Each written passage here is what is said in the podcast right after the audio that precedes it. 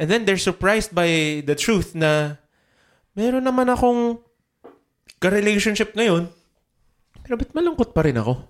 True. True. Parang hindi pa rin ako kompleto. Relationships aren't, or re- relationships were treated like the magic pill. Yeah. Na kapag meron na akong ganito, okay na. Mm. What that ends up with, something that I r- realized and recognized is that it creates toxic relationships Yes. because of that. Because your boyfriend or your girlfriend is not your therapist. Ayun. Or the answer to your problems. Ouch. diba? Guys, wag nyo kaming i-cancel ha. Masyado bang masakit? So, The Holy Sheep podcast is powered by the Abundance Network. Welcome to the Holy Sheep Podcast, our dear friend Sheep, mga anak ng tupa. Here we go. Malamig ba ang Pasko mo?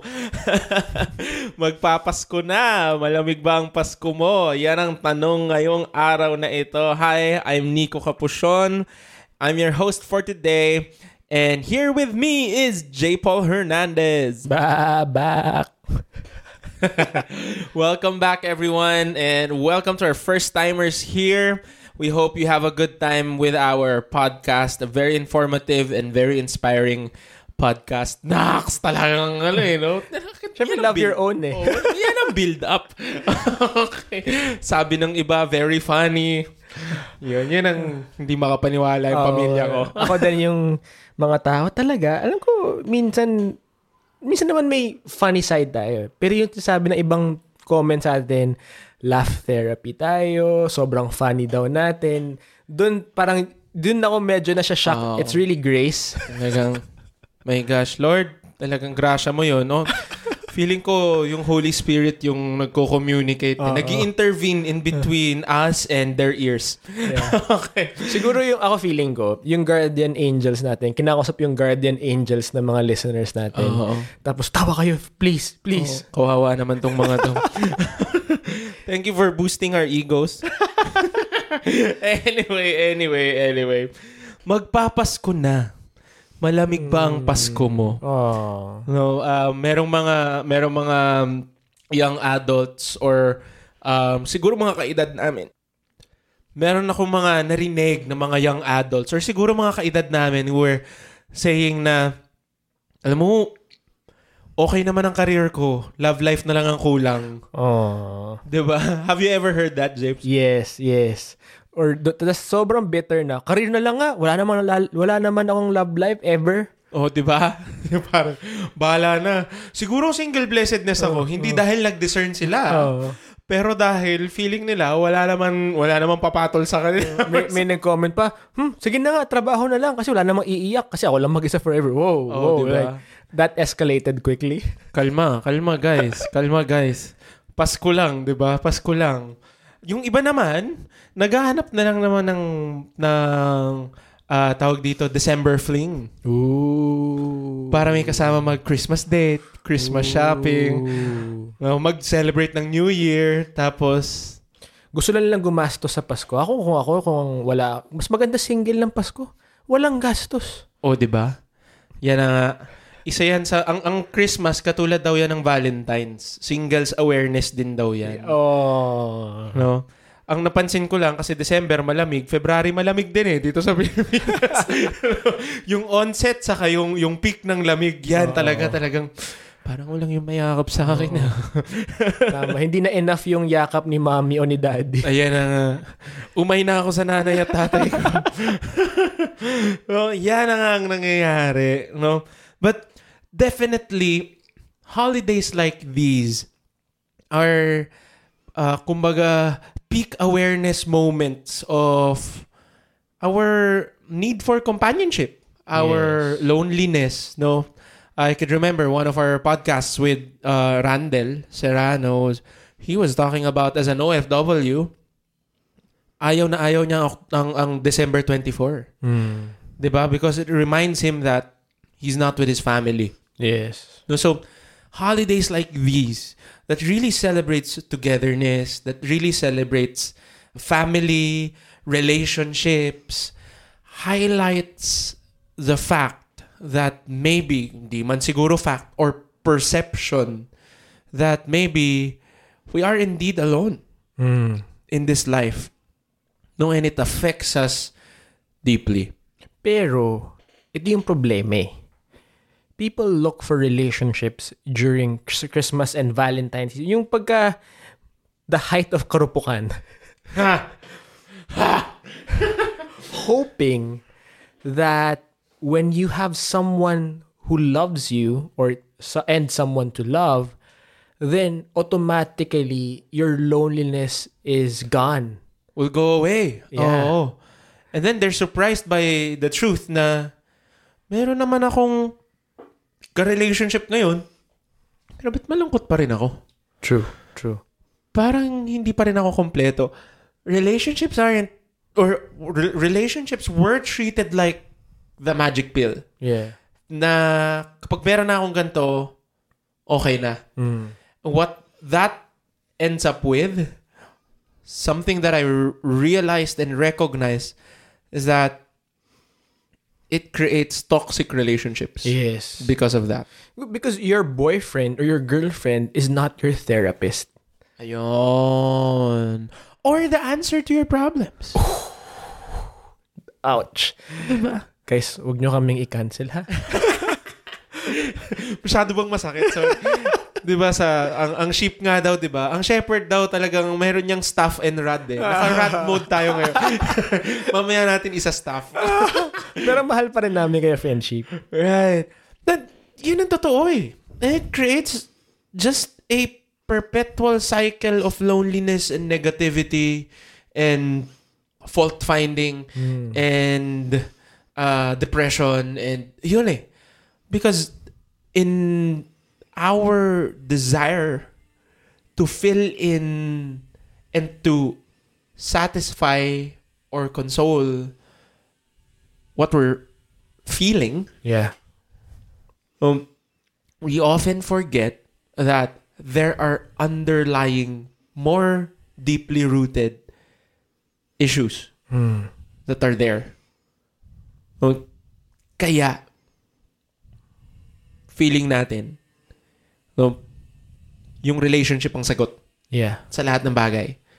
Okay, kung may relationship ka na, tapos, pag hindi siya yung ideal, anong gagawin mo? Iiwan mo na lang siya? Na ang tagal mo ng pinagdadasal? 'Di ba? Or babaguhin mo yung taong yun. Or babaguhin mo yung tao na yon na ah tawag dito, sobrang controlling mo naman. yes. Right? And if it doesn't work out, it's their fault. Yes. The problem is the relationship. Or sometimes, you implode inwards na, ano kasi ako eh, tawag dito, broken kasi ako eh, kaya hindi ko rin kayang ayusin yung relationship. It becomes, uh, tawag dito, a toxic mix of different things and different Yeah. issues altogether. Right?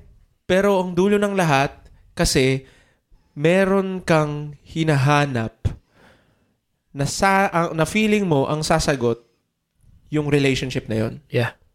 pero hindi nila kayang sagutin yun. And ito yung medyo siguro another rod hampas. Martin.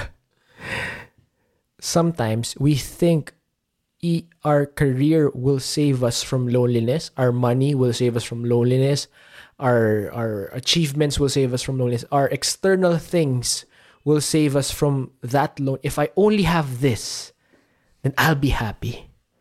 But truth is, at the end of the day, when when all is quiet, when we're lying down in our bed, looking at the ceiling, are you really happy?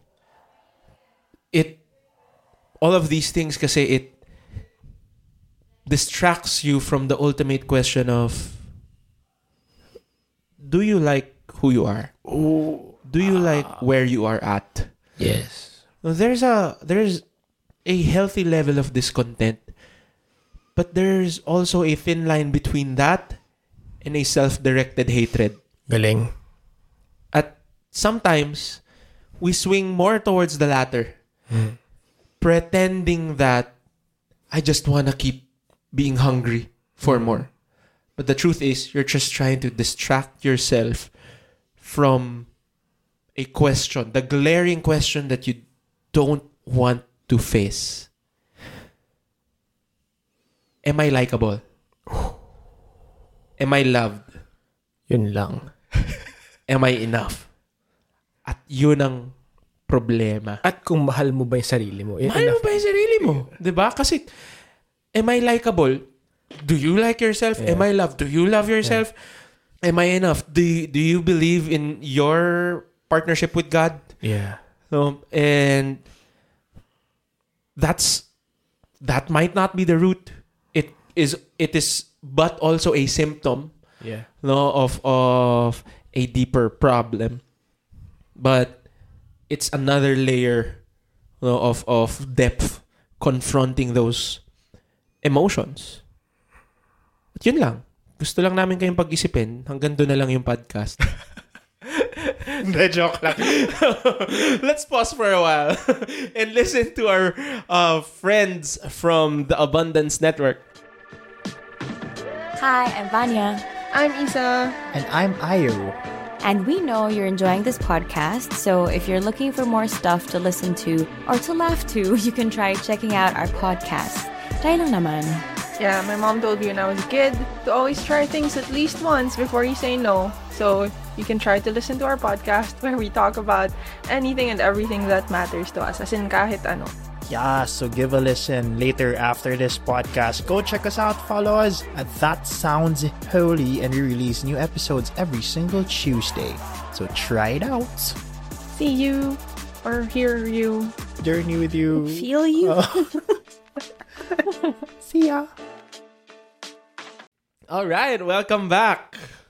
So we're talking about distracting ourselves from from deeper problems, deeper wounds, and how the holidays like these, Christmas season, New Year season, Valentine season, matagal pa yon pero 'di ba that's one of the things that triggers that. Ano pa ba mga na- nagiging trigger nun? Um birthday mo.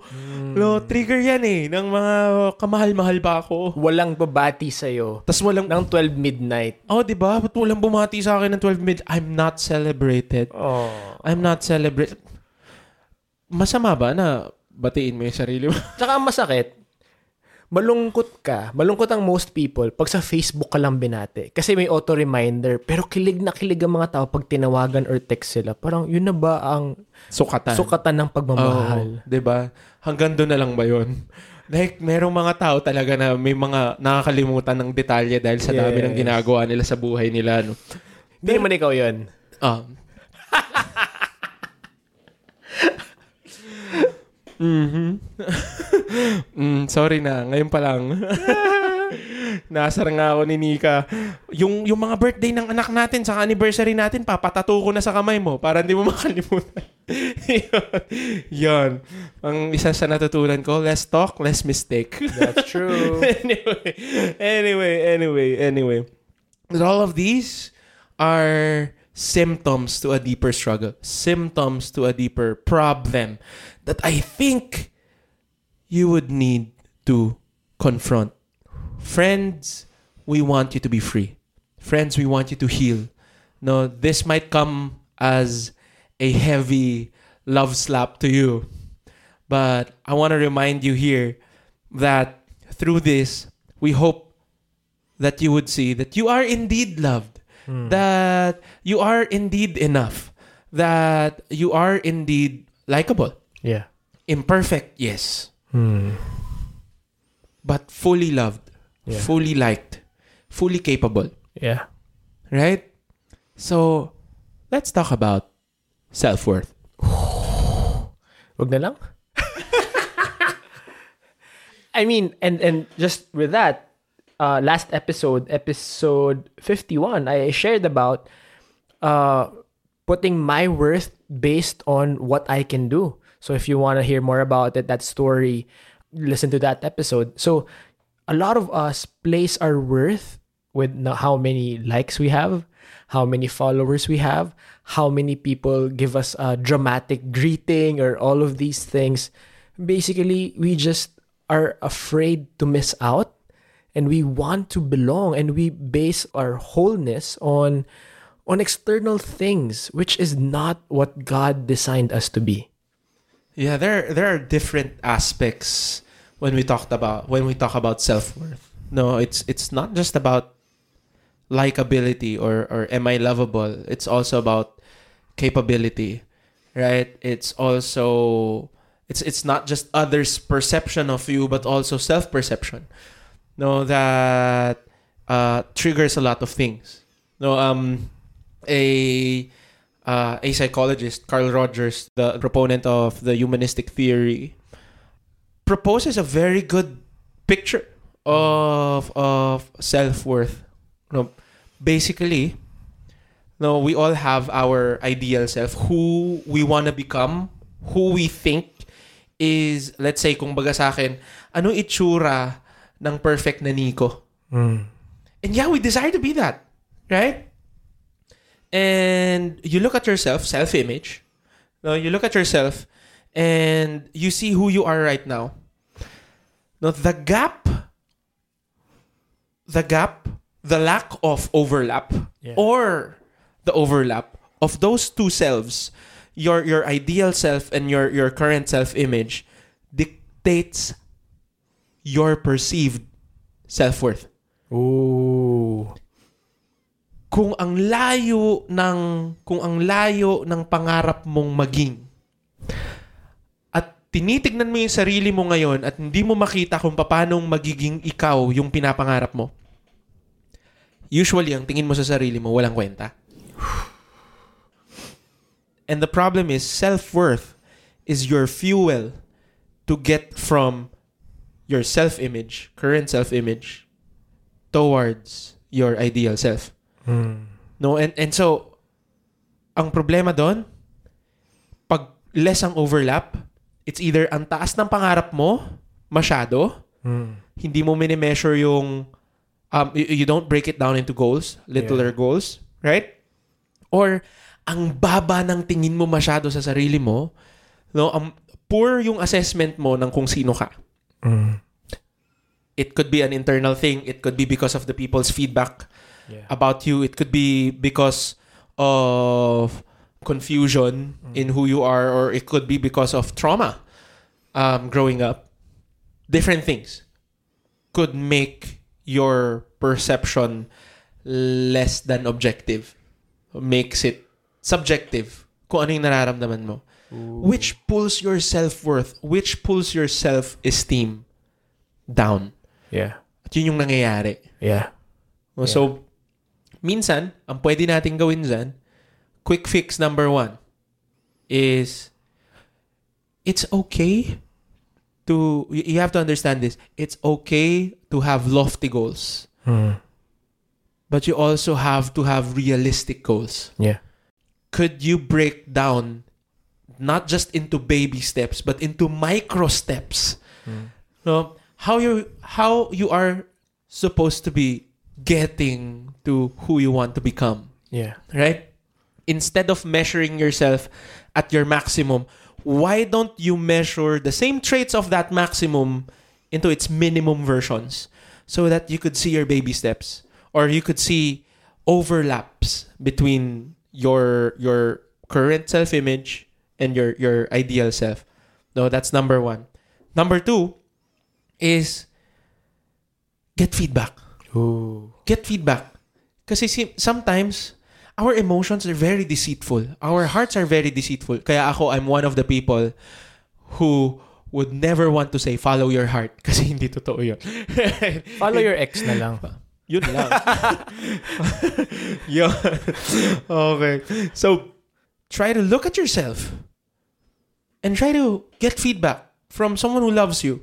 Someone who can see you with your good side and confront you lovingly with these are the things that you need to work on. Galing, galing. Right? So, um, sa akin, what helped me there was having, number one, having a mentor. Number two, having peers who can lovingly confront me with with things. Yeah. Uh, and number three, having people to lead. Ooh. Uh, sometimes that's what's Kasi responsible ka for others. Oh, kasi responsible ako for others eh. So, they reflect how I lead. They reflect who I am back to me. Yes. So, yun. Pag nakikita ko sila, shucks, ganun din ako. Okay. So, yan, kailangan ko yung ayusin. Those are two quick fixes that I can propose. What are your thoughts on self-worth, bro? Oh man, alam mo talagang tama lahat.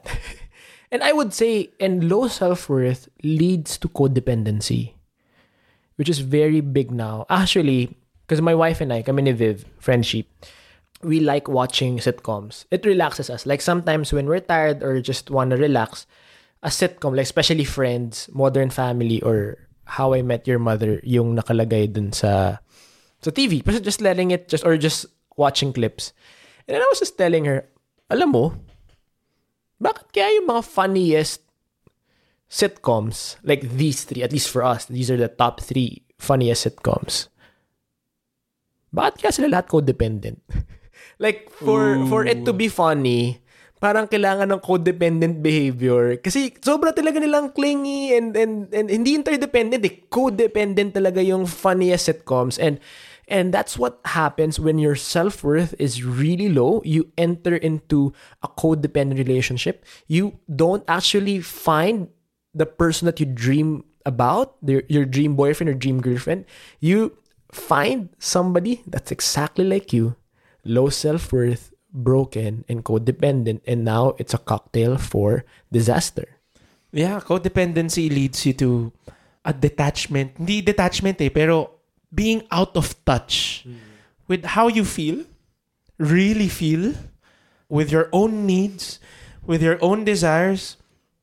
No, sa nagsisimula yan? Because some of your childhood needs were number one, unmet. Ow. Oh. Or number two, kumbaga parang, yung parang binato sa mukha mo na, na kaya mo sarili mo. You, you were forced to become hyper independent Yeah. by yourself. Tapos, pangatlo, it was unacknowledged. Hindi lang siya unmet. Pwede naman siyang, ah, pwede naman siyang na- nasabi mo na meron kang kailangan ganito, pero hindi nila maibigay. Right? Unmet. No, pwede naman yung pangalawa na na parang binato pabalik sa mukha mo. Di mo naman talaga kailangan 'yan. Ganyan or or kaya mo yung sarili mo. In-acknowledge yung sorry, mas mas yung latter no. Kaya mo yung sarili mo. In-acknowledge na kailangan mo 'yan, pero sinabi rin na gawan mo ng paraan. Yeah. No, yeah, gawan mo ng paraan. Or number three, hindi naman talaga yan need. Yes. Di ba? Or nagsasabi ka pa lang ng kailangan mo, you were shushed. No? Bawal ka magreklamo, bawal ka magsalita, bawal ka makaramdam, bawal lahat. Hindi ka validated. Hindi ka validated. Exactly. You, you see, one, the, the one who is focused on, or, or the persons who go through that are being asked to focus on what is outside without an idea, a healthy idea of what they need internally. Mm.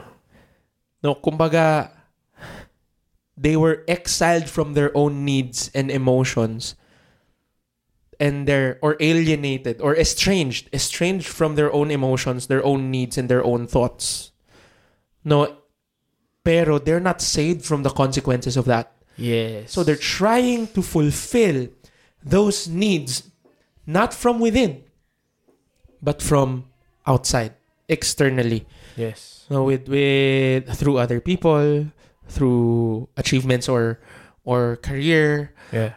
through being needed, through all of these other things. Ouch. Grabe. At yan ang codependency. No, try to check yourself. No, am I in a codependent relationship? Maybe not fully, maybe partially codependent, maybe not in all relationships, maybe only some relationships. Yes. Yon. Hanapin mo yan. Yung validation mo ba nakadepende sa ibang tao? Yeah. Right? And one of the ways to get out of that codependency, I I I really believe, is understanding that people cannot complete you. Only God can. Ooh.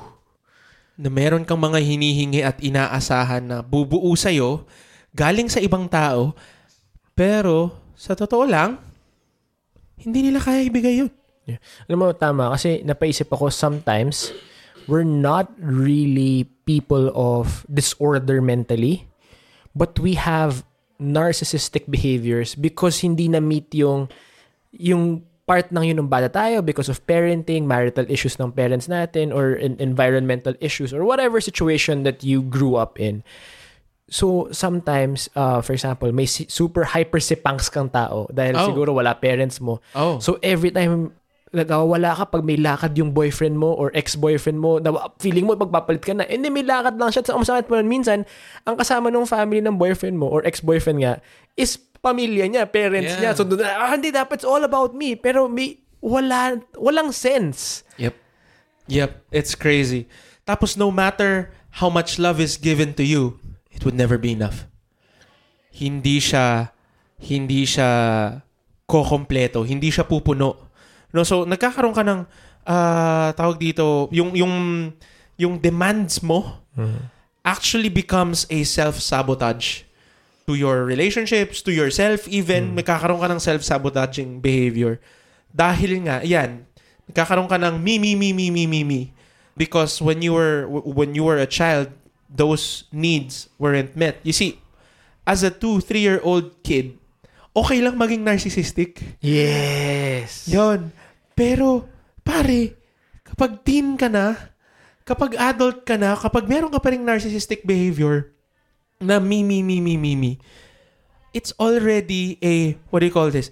It's, it's a survival response. Yes. Because you feel like, hindi kasi yun napuno dati. So dahil hindi napuno yun, your, your foundations are hollow. It's empty. Your basic understanding of who you are, am I loved? Am I liked? Am I wanted? Am I capable? Am I paid attention to? Am I validated? Am I worth nurturing? Am I worth sacrificing for? Lahat yon butas. Yeah. No, um, hindi rin yan pwede sa, sa, sagutin ng, ng self-compassion Yeah. na sasabihin mo lang sa sarili mo or self-affirmation na sasabihin mo lang sa sarili mo, hindi, okay ako. No, like, ano yun, hina-hype boy mo lang yung sarili mo. Hype boy. Gino-go girl mo lang yung sarili mo, di ba? Um, that, that could help you survive, but that doesn't really heal. Yeah. Because these things were inflicted by relational wounds. These could also only be healed through relationships. And then also, sorry, just to add, we become very toxic and uncharitable to our future spouse or children. Ayan. Because it's unhealed, un undiscovered yung ating ganitong terrible um, self-worth issue, codependency issue, narcissistic issue, na, kawaw, for example, yan magulang ka na, nanay ka na, and then all you care about is how you look, you forget how to make your child be met. Okay ba yung needs ng anak mo? Or okay ba yung need, needs ng asawa mo? And that's that that becomes very dangerous when you grow up without dealing with with these childhood trauma. Totoo yan. Totoo yan. Because who would like to be, as, as a spouse, who would like to be, who would like to be with a person who just demands, demands, demands, demands, demands? Right? Who would like to be with that? As a child, so, ano mami? Ano daddy? Ako magpapalaki sa'yo? Kawawa naman ako. Yeah. No? Natututo pa lang ako maging bata. 'Di ba? Sabi nga ni ni Adele, I was still a child. Didn't get the chance to feel the world around me. Yeah, no. Yun. No, we become um, when when when our needs when when we were toddlers, when we were natural narcissists, aren't met, these turn into narcissistic adult behaviors that destroys relationships, destroys meaningful uh, meaningful friendships, destroys potential marriages, destroys potential love interest, destroys your capacity to facilitate the growth of a healthy family. No child rearing kasi lahat me me me me me me. No? Paano naman ako? Binigay ko na lahat. Ow. Yon. At maybe, yun yung dahilan Okay. kung bakit malamig ang Pasko mo. So, sobrang intense natin. Baka mamaya naglalaslas na yung listeners natin. Um, friendship, we love you. Please do not inflict self-harm. And we're here to love you and not condemn you. Well, kasi kami ni Nico, may, may past kami, kaya gigil Yeah. kami dito. So we just don't want you to um, follow suit in our brokenness when we were younger. So if we were able to heal, you can heal. What you can name, you can tame. Ooh. What you can name, you can tame. So this is the beauty of self-awareness. If you are aware of what you're going through and you can say, okay, that's narcissistic behavior. Okay, this is codependency. Okay, I have self-worth issue. Right? You can name it. Hmm. And that's 50% of the battle. Awareness is already 50% of the battle. So what you can confront, you can heal Yes. right so when when you know what it is you can confront it and then you can shed light into it meaning you could understand what it is deeper. You could dig into it and try to see where where the rot is coming from right? And that would lead you to understand na ah okay this came from this experience in the past. This came from you know it doesn't necessarily need to have been done to you it could even be done to someone close to you and you've seen it firsthand and you were traumatized by it or you saw someone you love do it to other people and you your your your young mind was traumatized as well. So madami siya iba-ibang factor pero ang ang pinaka-importante dito is hukayin mo kung ano yan para alam mo kung anong klasing pagmamahal ang kailangan mo. At bakit importante yon? Kasi, ang Diyos, minamahal ka naman yan. Yes. Minsan lang, meron kang gustong pagmamahal, kaya nire-reject mo yung pagmamahal na binibigay niya na alam niyang kailangan mo. Kasi hindi mo alam na yun yung kailangan mo. Yes. So as you dig, as you dig, you begin to realize, okay, this is the love that I wanted, but that's not actually what I needed. This is the love that I needed. And you start to open your eyes to the fact that kaya pala minamahal ako ni Lord ng ganyan sa buhay ko. That's why He has been surrounding me with people like this. That's why He has been giving me opportunities to to to step into healing. Oh, ayan. So, So, paano Brother Nico? Brother Nico na bigla yan. Hindi, kasi syempre, you're telling us na to handle it. Eh, what if nga that person can't handle the issue by themselves? How how can they resolve the childhood trauma, the pain, whatever negative issue inside? Yeah, we, we have some suggested steps for you there. No, you could um something that really helped me start was actually being part of a small group. And through them understanding what it really means to love and what it really means to be loved. Yon. Ah, shout out dyan sa aking small group leader na leader ni J. Paul ngayon. Brother J. Yugawin, no? So, that that small group that I was in really taught me what it mean means to to love and be loved. And sila rin yung nag, nagpakita sa akin na merong mga bagay na kailangan kong ayusin Ooh. merong mga bagay na hindi, hindi iikot ang mundo sa sa para sa iyo. Yun. There are things that you're not integrating for lack of a better term, no, let's use something technical. No, you're not integrating into society properly because there are things you need to heal. Yun. So that's one. That's one suggested step. Right? You could add up uh you could add to it, bro. If, Okay if lang, perfect na ako eh. So, Ah, okay. joke lang, Sige. joke lang. Sorry, hindi mo pinagdaanan to. Another thing is increasing self-awareness. yeah, yeah. No, na the more that I understand how wounded I am, the more I become familiar with my cross, the more I become familiar with my brokenness, the more that I become interested to know when it started, where is it coming from. Kasi kung hindi mo alam yan, kung ano yan, hindi mo yan magagamot. Mm. right? So self-awareness, increasing your self-awareness. No. Yeah. What helped me increase my self-awareness? Small group Yep, agree. Concur. and ministering to other people. True, true. Tsaka ano, yung yung listen, learning from people who are also journeying with you. Yeah. Because you're all imperfect eh. And and it's not always na everyone's down. Somebody's win becomes your win Yeah. and somebody's blessing inspires you that hey maybe someday I'll get there. And then vice versa. Yeah. Well, some of you might bene- benefit from looking at what you're going through or your thoughts coming from a third person perspective, as in journaling. Japes, you journal, right? Yeah, yeah. Uh, I love, I've been really falling in love with the gift of journaling because I, I can be very emotional and it helped me put a handle to my emotions and what I'm going through, put perspective to it, and actually lessen the pain of the situation. Kasi if it becomes in my head, parang what happens if I'm going through something or there's an issue or a childhood trauma, it was so elevated. The imagery, the the power of this, the moment or the past is so powerful.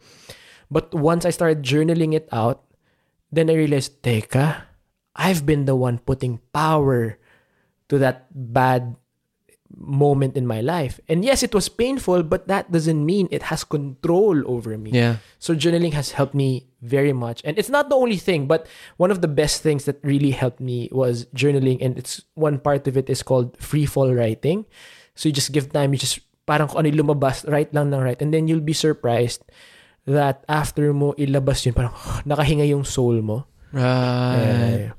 Right. That's very, very beneficial. No, most especially for people who don't have someone to talk to. Yeah, yeah, yeah. right. Um, in in the midst of your crisis, no, journaling really, really, really helps.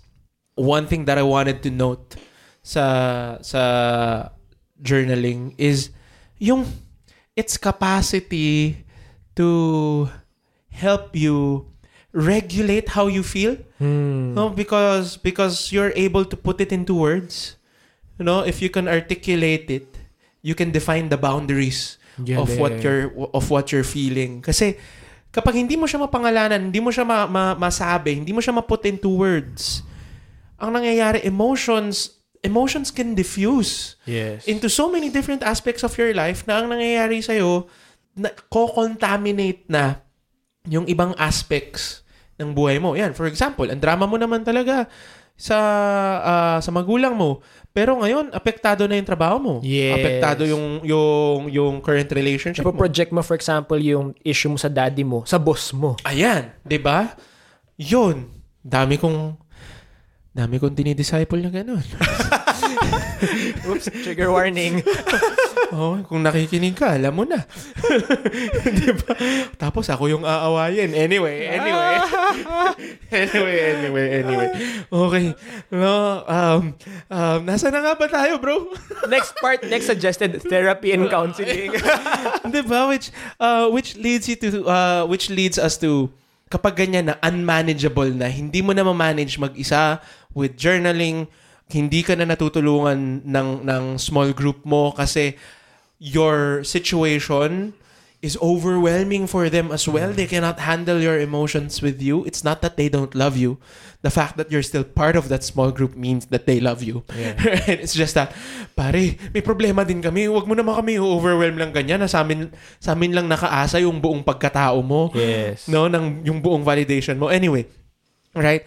Then maybe that is not anymore a psychological disturbance that may be a psych problem already or hopefully not a crisis yet so Yes. maybe by then you need to have you need to have counseling therapy or coaching yeah. and in advanced forms you need to see a psychiatrist to help you manage those symptoms so that you could confront what needs to be confronted Yeah. I love it kasi may mga tao in the past few months, the past, especially the past two years, reached out to me. Brother J. Paul, uh, you went through the similar thing. It's a ginagawa ko ngayon. Pero, hindi namin sinasabi. So, parang we were going paikot-ikot, round and round yung issue. And then I just had to say, uy, alam mo, mahal kita, pero I'm not qualified to help you. And buti na lang, these guys were, they had HMOs. So, ang galing pala ngayon, certain companies with HMOs, part dun is free yung, part, I mean, part ng kanilang health benefit, yung mental health. Wow. So, may mga two to four uh, episodes tuloy, two to four sessions with, uh, with uh, kasama ni assessment na, na pwedeng ma-check lang. And sometimes, hindi naman ganun ka-grave yung issue na pwedeng one or two okay ka na. yeah. So it's really powerful and and ang galing because I've heard of a few of ours that that you know I recommended "Uy, siguro magpa-check ka eh, ask seek help. And from them, may mga two or three sessions lang and really nagkaroon ng maraming breakthroughs which was sobrang galing compared to like me hanggang Oh, oh, hindi ka nag-iisa. Puro ganun lang eh. Love you, love you. Yung ganun. And, and yun. So, therapy and counseling and coaching really works. Yeah. So there are steps that you could take to move forward. Pero sa dulo ng lahat, kung ang tanong ang ang ang tanong ba ay nasagot, no, malamig ba ang Pasko mo? Yun nga pala yung episode. malamig ba ang Pasko mo? Ang daming issues na underlying dyan sa tanong na yan, no, kung ang sagot mo ay oo. Pero sa akin, allow yourself to allow yourself to see the problem so that you can heal. And in healing, you would realize na, huh, I'm actually surrounded by love. I'm just rejecting it right now. Hmm. Let yourself be loved. Don't demand. Instead, be on a receiving posture for for love. And lastly, maybe the best way to to love yourself this time is to either get help. Number two, open yourself up to to a friend who can deal with your your craziness, right? Um, join a small group or buy yourself a journal. Let God love you through all of those things. In Jesus' name. Amen. Merry Christmas, everyone. And God bless you. Hope to see you soon at our podcast, The Holy Sheep. Bye.